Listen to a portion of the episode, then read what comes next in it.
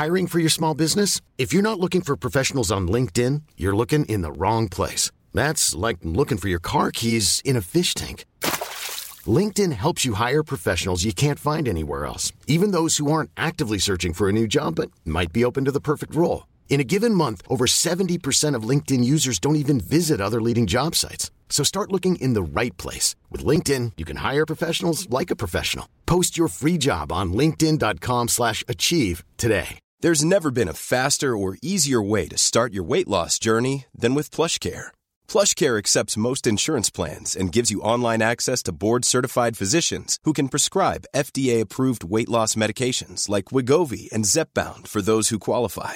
Take charge of your health and speak with a board-certified physician about a weight loss plan that's right for you. Get started today at plushcare.com slash weight loss. That's plushcare.com slash weight loss. plushcare.com slash weight loss. Millions of people have lost weight with personalized plans from Noom, like Evan, who can't stand salads and still lost 50 pounds. Salads, generally, for most people, are the easy button, right? For me, that wasn't an option. I never really was a salad guy. That's just not who I am. But Noom worked for me. Get your personalized plan today at Noom.com. Real Noom user compensated to provide their story. In four weeks, the typical Noom user can expect to lose one to two pounds per week. Individual results may vary. This is an apostrophe podcast production.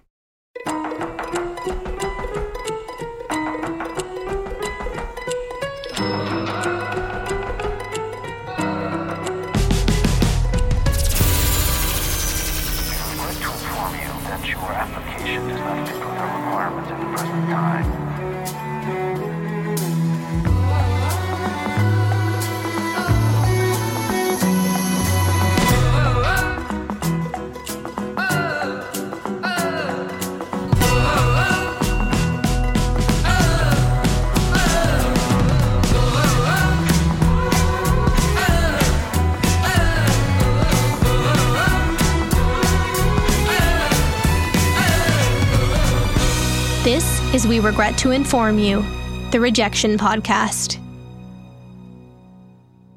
I turned 40 and hadn't had a breakout moment. I was in debt. Things weren't going the way I'd hoped they would. Laverne Cox.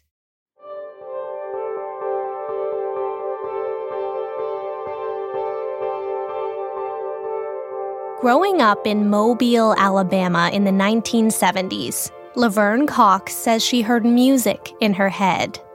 On the playground, at church on Sundays, at school, and even in the supermarket, she'd dance around the produce aisle to I'll Be There by the Jackson Five. At bedtime, when she closed her eyes, she'd dream of Broadway, performing on the great stages of the world. She'd pray for fame. One day, her mother gave her and her twin brother a book about black history, and she says she carried it around everywhere she went until it was completely ragged. She'd spend hours looking at one photo in particular of a 1960s opera singer named Leontyne Price. Price was regal, stylish, and beautiful. Cox saw her future in that photo. So, by the time she turned six, she started begging her mother to put her into dance classes. And by the third grade, she got her wish. Her mother gave in and agreed to put Cox into jazz and tap classes, but not ballet. Her mother said ballet wasn't for boys. Cox told Time magazine that up until that point, she thought she was a girl. In fact, she didn't see a difference between boys and girls to begin with. But over the following years, as puberty and gender socialization hit simultaneously, an inescapable truth stared Cox in the mirror every morning. She was assigned male at birth, and the things she loved, like dancing and Broadway, were seen as things only girls were allowed to love.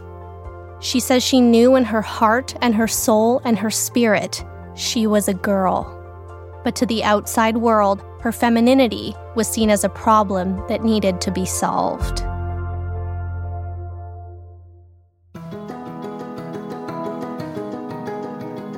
As Cox waded into middle school, it became clear that the outward manifestations of her identity would become easy fodder for bullies. She says she was a black, feminine preteen from a working class family who was starting to develop feelings for boys. Basically, she says she became a really fast runner. Every day on the bus ride to and from school, Cox and her twin brother would sit together anxiously.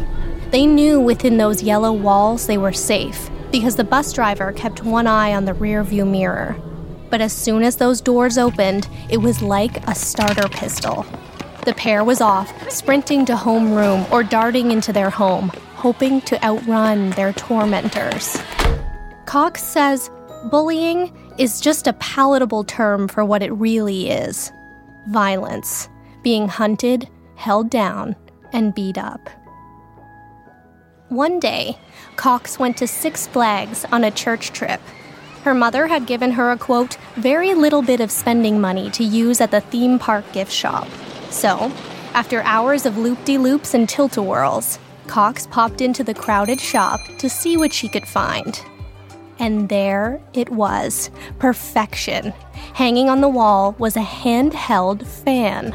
It had peacocks all over it. Cox says it was fabulous.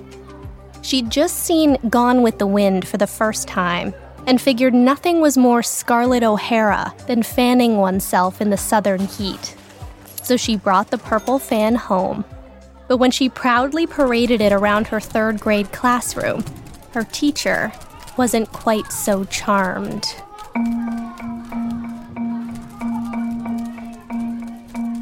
As Cox fanned herself at her desk, her teacher summoned her into the hallway. She had Cox show and tell her new prized possession to another teacher down the hall. Then they called her mother. They told her mother, if you don't do something right now, your son is going to end up in New Orleans in a dress. And before she knew it, Cox found herself in a therapist's office. In that particular therapist's office in 1981 in Mobile, Alabama, the conversations weren't as progressive as one would hope. Presumably, there were no discussions deconstructing the gender binary or about the difference between sex and gender or even about the existence of transgender people. Cox remembers the therapist asking her if she understood the difference between boys and girls. And she says, in her infinite third grade wisdom, she simply spoke her truth. She told her there was no difference between boys and girls. The therapist suggested to her mother that she be injected with testosterone to, quote, correct the problem. Her mother wasn't comfortable with the idea of injecting a nine year old with hormones, but she was just as desperate for her child to just act normal. She begged Cox to simply behave like a regular boy and told her the entire town was talking about how she appeared. Cox recalls this conversation as a defining moment in her life because it was the beginning of what would become a lifelong battle with shame. Her authentic self was outright rejected by her peers, her teachers, her therapist, the town, and even her mother. And by age 11, she'd had enough. Tired of being called racial slurs, homophobic slurs, called sinful, getting beaten up and constantly told she was a disappointment, tired of running. Cox, like a staggering number of transgender youth, decided to take her own life.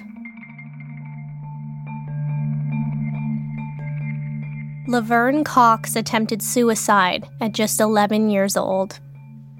She says, but by the grace of God, she was unsuccessful. She says it was a direct result of the deep shame she'd felt and fear of disappointing her family. The very next morning, she decided to make a change.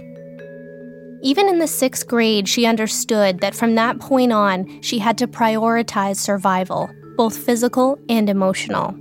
And the best way to do that was to suppress her authentic self, to stow away her fan, her gender, and her sexuality, and to sit in the discomfort of presenting as a boy to make everyone around her feel comfortable. She hoped that maybe, one day, there would come a time where it was safe to be herself. But until then, Cox threw herself into school to stay busy. She says she became an overachiever, a straight A student, even a member of the National Junior Honor Society, awarded to students at the top of their class in academics, leadership, and character. She started putting pen to paper and realized she was a gifted writer, a talent that took her all the way to the county wide public speaking championship, where she won first place. And something Cox says to this day is one of her most remarkable achievements. She was voted Student Council Vice President. The classmates that only mere months before had terrorized her in the schoolyard were now voting for her to represent the student body. She says she'd gained their trust and gained valuable skills along the way. But the embers of her authentic self still flickered inside. And at age 14, she decided to fan them. The year was 1986. Cox had just bought her very first album, Culture Club's Kissing to Be Clever. And her dreams of performing had only grown since those early days dancing around the grocery store. She says her ultimate goal became to move out of Alabama, but she still had four years left of high school. That's when she heard about the Alabama School of Fine Arts, Located in Birmingham, ASFA was a tuition free boarding school that offered specialty arts programs like creative writing, music, theater, visual arts, and dance. It was still in her home state, but it was four whole hours away. Cox, of course, wanted to audition for their dance program, but ASFA only offered a ballet major at the time. And if you recall, Cox had been forbidden to take ballet classes in Mobile. So she decided to go with her next best shot at acceptance, and she sent in an application for the school's creative writing program instead. And lo and behold, she was accepted. Cox packed her bags and headed due north to Birmingham, Alabama.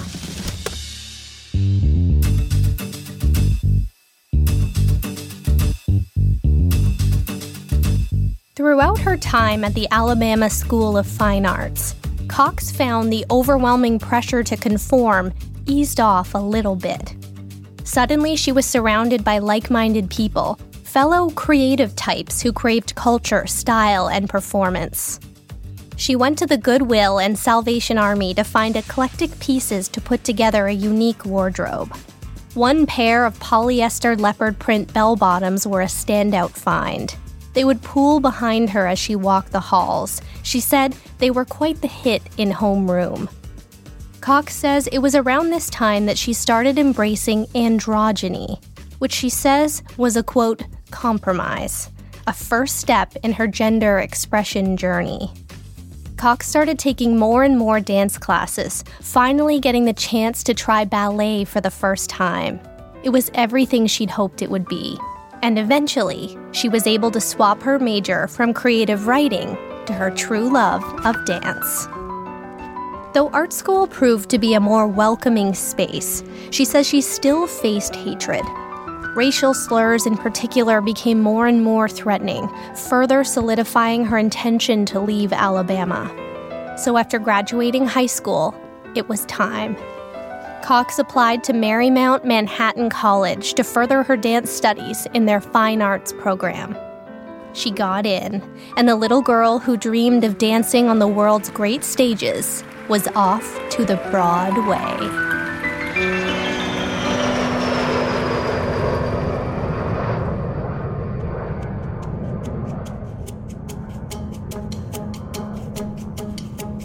In her first week at Marymount College, Cox was walking down the hallway when a teacher from the theater department pulled her aside. They told her she'd be perfect for a play they were putting on called Andorra. Cox had no lines. She said the role was the village idiot who just grinned and nodded in the corner. But she also says she kind of stole the show. And it was that day, in that small role at the back of the stage, where she says she was bit by the acting bug. Despite being a dance major, Cox started sneaking over to the theater department regularly, even though it was frowned upon. performing became an outlet and, she says, a salvation. Cox says she learned a lot at Marymount, though her real education happened after school hours. It was the 90s in New York City. The hottest nightclubs had lines around the corner, often people standing on the curb all night just to eventually be turned away at the door. But it was all about the excitement. For the first time, Cox says she found herself in a city where gender expression was looked upon as something valuable. In New York, standing out was currency. Cox says she shaved her head and her eyebrows and wore false lashes every single day. All she wanted to do was to go out and dance and have fun. And it was there, on the club kids scene, that Cox first met transgender people. People with similarly conflicting inner dialogues, people who didn't fit neatly into a box. She met drag queens who wore suits and ties during the day and six inch heels at night. They transformed themselves using clothes and makeup so their outsides could catch up with their insides. It was a whole new world, and Cox thought, if they can do this, why can't I? She says meeting real live trans people melted away all misconceptions even she'd internalized. She was able to accept them fully and in turn, able to accept herself. Over the next couple years, Cox says she began dressing more and more traditionally feminine. And in 1998, at age 26, Cox came out as a proud transgender woman.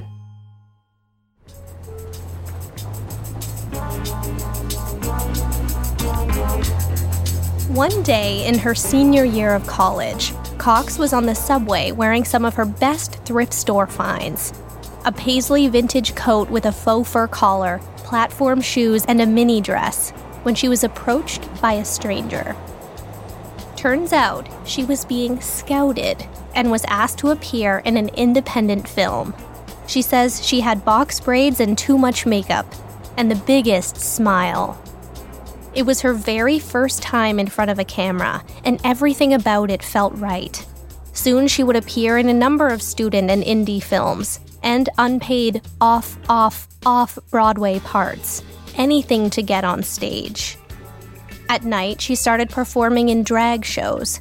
Cox says she never identified as a drag queen, but it was an outlet and a safe haven.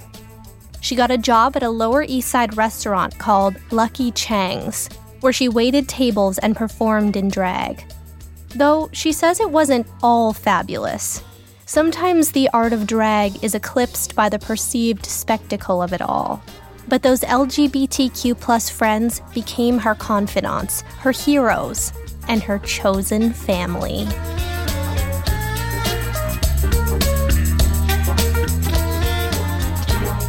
We'll be right back.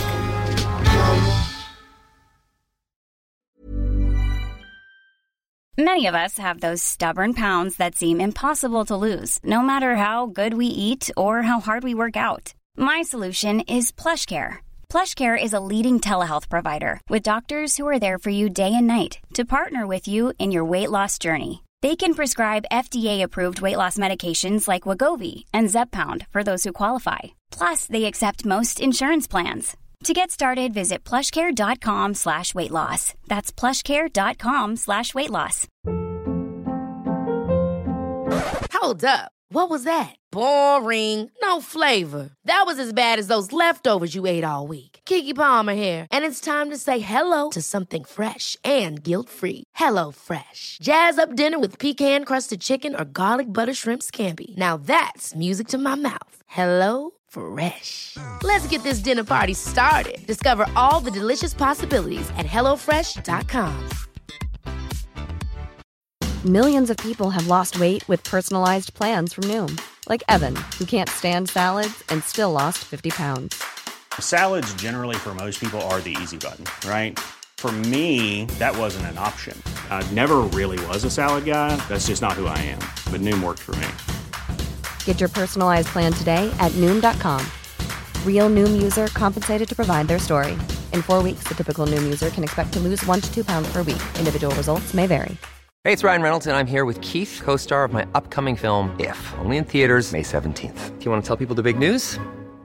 All right, I'll do it. Sign up now and you'll get unlimited for $15 a month and six months of Paramount Plus Essential Plan on us. Mintmobile.com slash switch. Upfront payment of $45 equivalent to $15 per month. Unlimited over 40 gigabytes per month. Face lower speeds. Videos at 480p. Active Mint customers by 531.24 get six months of Paramount Plus Essential Plan. Auto renews after six months. Offer ends May 31st, 2024. Separate Paramount Plus registration required. Terms and conditions apply if rated PG.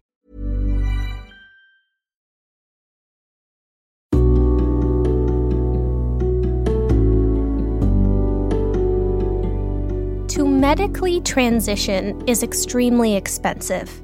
And for Cox, like the majority of trans people seeking gender affirming care, it would be paid almost entirely out of pocket, meaning it would take years to put that kind of money together.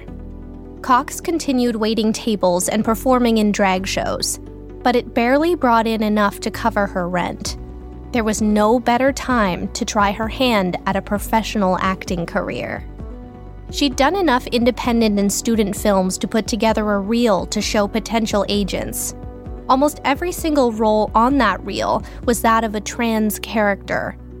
But Cox didn't want to disclose to potential agents that she was trans. She wanted to lead solely with her talent. All they needed to know was that she was an actress. Though, she says, they probably knew. Cox was rejected by agents over and over and over again. While she watched her other acting friends endure the pilot season grind, she was waiting by the phone. Cox says the truth was, there were never any parts for a trans actress, which didn't make her a prime client for an agent. So, if there was one single audition, the stakes were incredibly high, because there may not be another for six months or even a year and the few roles available weren't of substance. A year went by of straight rejection. Two years went by. Then, three years passed. Cox says she started to accept it was impossible to be openly trans and cultivate a successful career as an actress. She said, Who do I think I am? Then, just after her 35th birthday, Cox turned on the television and saw something extraordinary. In September of 2007, an ABC show called Dirty Sexy Money premiered, featuring the first transgender actress to play a recurring transgender character on prime time television. That actress was Candis Cayne. She had been a drag queen on the New York City club scene throughout the 90s. She, like Cox, had struggled for years to land a role of substance. And yet, there she was, playing Carmelita Rainer, love interest of Billy Baldwin on network television. Cox says that moment was pivotal, not only for her, but for trans people everywhere. She felt seen, represented, and in turn, it gave Cox permission permission to be out and proud about her aspirations as an actress, to have big dreams, not in spite of her transition, but because of it. The little girl with her peacock fan who danced around the supermarket was awakened inside, and Cox says she fell in alignment with her purpose. As the credits rolled after that first episode of Dirty Sexy Money, Cox started making postcards out of photos of herself with the line, Laverne Cox is the answer to all your acting needs, printed on the back. She had 500 postcards made and sent them to 500 agents. Then she waited. 496 agents rejected Laverne Cox. Then the phone rang. Four out of 500 agents agreed to meet with her one agreed to take her on as a client.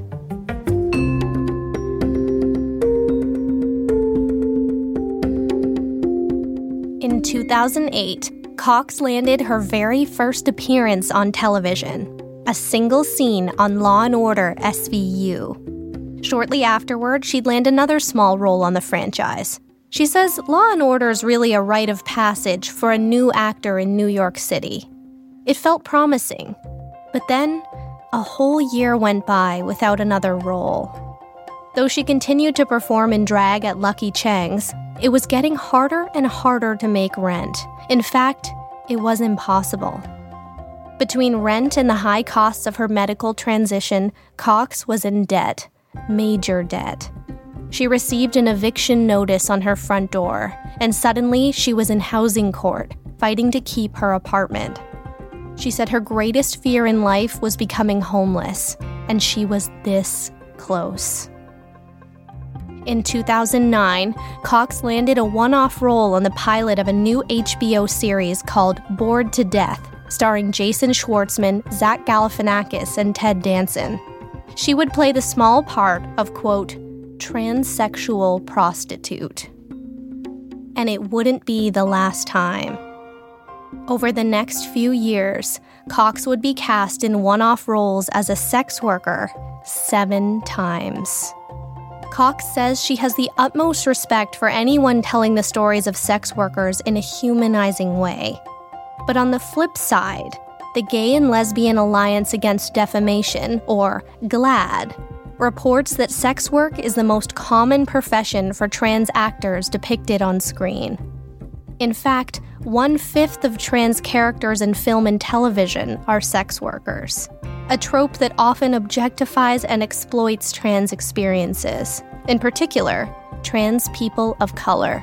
Storylines sorely lacking in diverse, nuanced, and inspiring representation. But with so few options on the table, Cox was in no position to turn down work.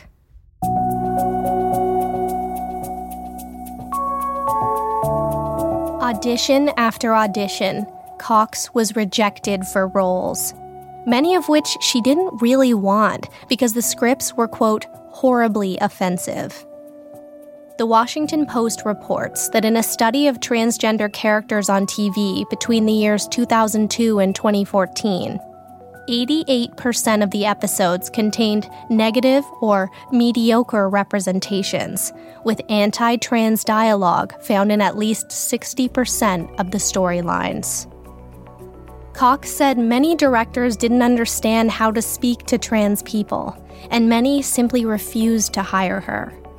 Being a trans woman of color, she says many factors were at play, including transphobia, homophobia, racism, and sexism. One day, between auditions, walking along the streets of Manhattan, Cox passed a group of men on the sidewalk when they began shouting anti trans slurs and purposefully misgendering her, loudly.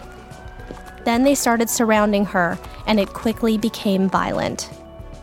Cox says between the fear and exhaustion, she began asking herself what she was doing wrong why, despite everything she'd been through, people still weren't seeing her for who she was. Why were trans people still being harmed and killed at disproportionate rates? And that's when, in 2010, Cox decided to make her own opportunities. She created and produced a reality show called Transform Me, where three glamorous trans women, including herself, gave makeovers to unsuspecting New York ladies in need of a glam squad. It was upbeat, aimed at showing trans women in a positive light, giving them total control of avoiding harmful stereotypes, and giving them a platform. Amazingly, the series got picked up by VH1. ABC said the show transformed women and television making Cox the first African American trans woman to produce and star in her own TV show. Unfortunately, Transform Me was canceled after just one season, and Cox was back to auditioning. She says she's an advocate for over preparing because as a black trans woman, you kind of have to be ready for anything. She spent hours perfecting her lines, then pouring her heart and soul into each audition. She was almost cast in a film called Adult World, but ultimately, she lost the part. The rejection was constant.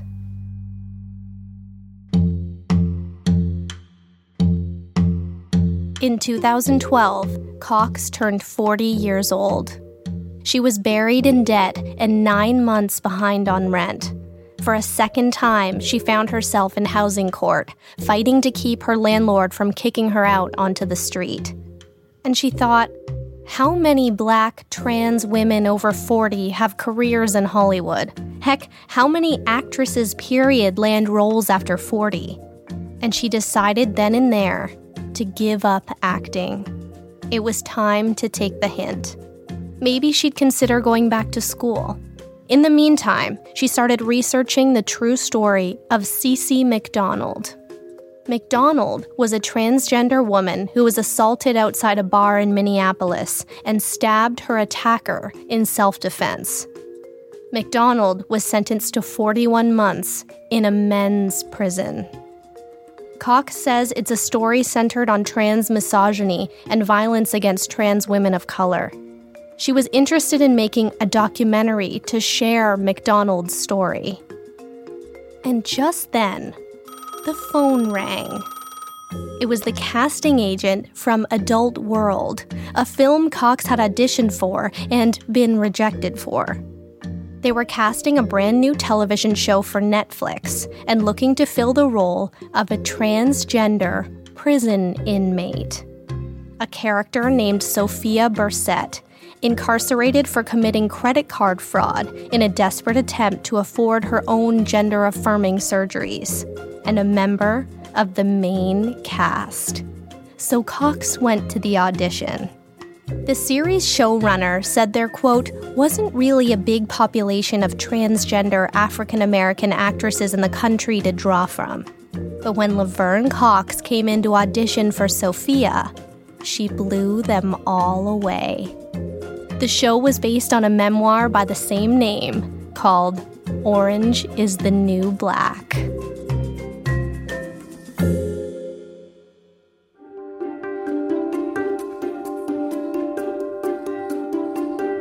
In 2013, Orange is the New Black premiered.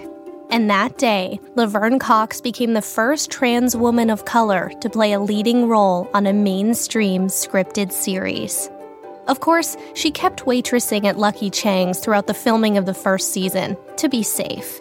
But as soon as the series landed on Netflix, it became an instant hit, and Cox became a full time actress. In 2019, Netflix revealed that over 105 million people had watched at least a single episode of Orange is the New Black, making it the studio's most watched original series. In its seven season run, the show was nominated for 21 Emmys. Cox was nominated for four of those 21, making her the first openly transgender actress to be nominated for a Primetime Acting Emmy.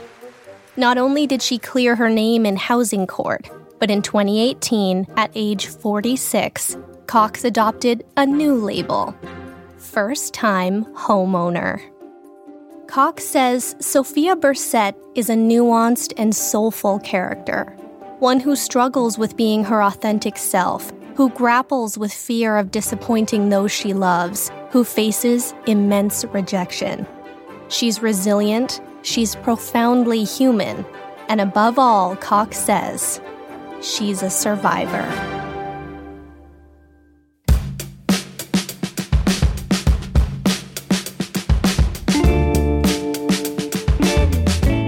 For so many people we talk about in this series, the arts are their salvation. It's a space where they can find other people who are struggling to find acceptance, to create, to be noticed for who they are. Laverne Cox finally found that in the art schools she attended. They weren't without their bumps and bruises, but she could dance and act and express herself. When she immersed herself in the art of drag in New York, she again found another safer space. But being a black trans woman was always a dangerous place to be. Laverne has said that Having the audacity to be true to yourself is an act of absolute courage. Even when 496 agents turned her down, she had an absolute unwavering persistence to be herself. Even when she was rejected by not just talent agents, but casting agents, producers, and directors, she persisted. When she was told there was no room for a black trans actor, she kept on pushing through the rejections. And it was her courage that eventually led her to an incredible career. But that didn't happen until Laverne Cox was 40 years old. It took almost 20 years of rejection before Orange is the New Black knocked on her door. It was the door she had waited her whole life to walk through. Along with the four Emmy nominations for Orange, she became the first transgender woman to win a Daytime Emmy as executive producer on a documentary she made called Laverne Cox Presents The T Word, that followed the lives of seven trans youth. It would be the first trans doc to ever win a Daytime Emmy, too. In 2020, Laverne Cox was the executive director of a Netflix documentary called Disclosure about the history of trans people on screen. When asked who she wants to view the doc most, she said Hollywood producers, directors, and casting agents. Laverne wants to be the change agent to create a safe space for trans people in the entertainment industry. Never ever give up.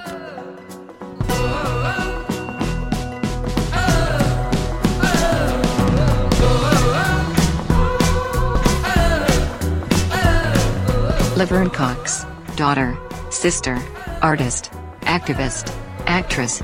Hashtag trans is beautiful.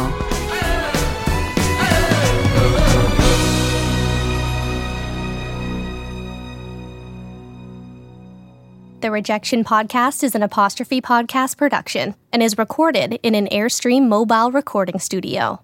This series is hosted and written by me, Sydney O'Reilly. Research, Allison Pinches. Director, Callie O'Reilly. Engineer, Jeff Devine. We regret to inform you our producer is Debbie O'Reilly. Theme music by Ian LeFeuvre and Ari Posner.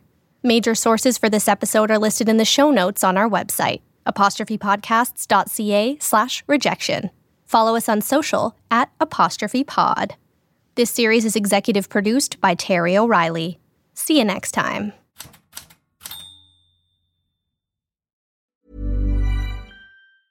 Ever catch yourself eating the same flavorless dinner three days in a row? Dreaming of something better? Well, HelloFresh is your guilt free dream come true, baby. It's me, Keke Palmer. Let's wake up those taste buds with hot, juicy pecan crusted chicken or garlic butter shrimp scampi. Mm. Hello Fresh. Stop dreaming of all the delicious possibilities and dig in at HelloFresh.com. Let's get this dinner party started. Planning for your next trip? Elevate your travel style with Quince. Quince has all the jet setting essentials you'll want for your next getaway, like European linen, premium luggage options, buttery soft Italian leather bags, and so much more. And is all priced at 50 to 80% less than similar brands. Plus, Quince only works with factories that use safe and ethical manufacturing practices. Pack your bags with high-quality essentials you'll be wearing for vacations to come with Quince. Go to quince.com/pack for free shipping and 365-day returns.